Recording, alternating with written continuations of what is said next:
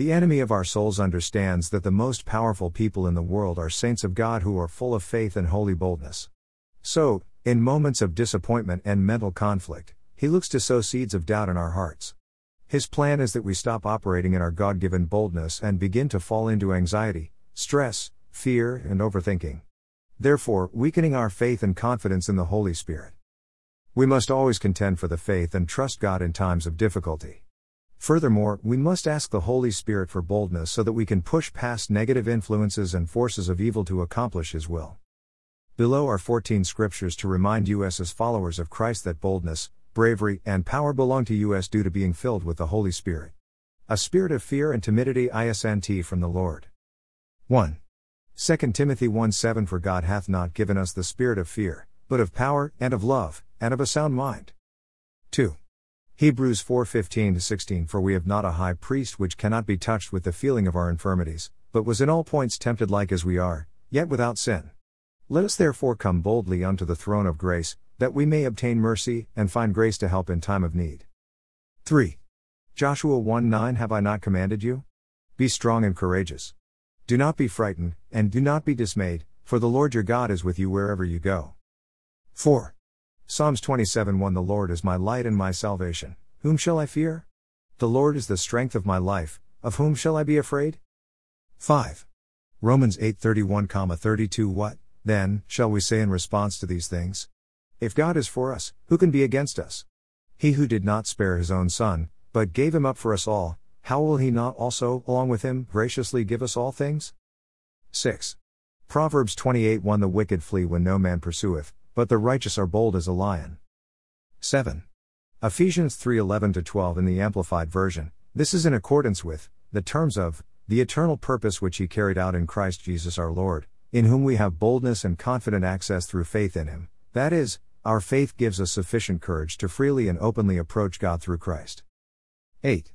2 Corinthians 3:11 12 in the English Standard Version for if what was being brought to an end came with glory, much more will what is permanent have glory. Since we have such a hope, we are very bold. 9. Psalms 27:14 Wait on the Lord, be of good courage, and he shall strengthen thine heart. Wait, I say, on the Lord. 10. Deuteronomy 31:6 in the message version Be strong. Take courage. Don't be intimidated. Don't give them a second thought because God, your God, is striding ahead of you. He's right there with you. He won't let you down, He won't leave you. 11. James 5:16 in the amplified version, therefore, confess your sins to one another, your false steps, your offenses, and pray for one another, that you may be healed and restored. The heartfelt and persistent prayer of a righteous man, believer, can accomplish much when put into action and made effective by God. It is dynamic and can have tremendous power. 12. 1 Corinthians 16:13 in the Passion Translation Remember to stay alert and hold firmly to all that you believe. Be mighty and full of courage. 13. 2 Corinthians 3:12 in the Passion Translation So then, with this amazing hope living in us, we step out in freedom and boldness to speak the truth. 14. Acts 4:27 to 30 in the Message version for in fact they did meet Herod and Pontius Pilate with nations and peoples, even Israel itself. Met in this very city to plot against your holy son Jesus, the one you made Messiah, to carry out the plans you long ago set in motion.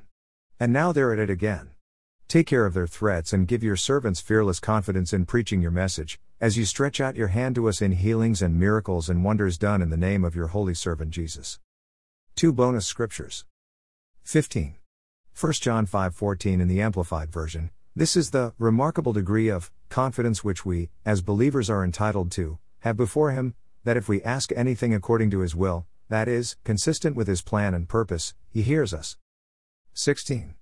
Luke 11 8 13 in the Passion Translation, I tell you, because of your shameless persistence, even though it's the middle of the night, your friend will get up out of his bed and give you all that you need. So, it is with your prayers. Ask and you'll receive. Seek and you'll discover. Knock on heaven's door, and it will one day open for you. Every persistent person will receive what he asks for.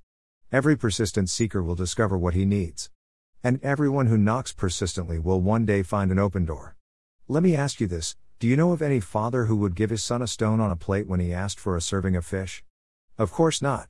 Do you know of any father who would give his daughter a spider when she had asked for an egg? Of course not. If imperfect parents know how to lovingly take care of their children and give them what they need, how much more will the perfect Heavenly Father give the Holy Spirit's fullness when His children ask Him?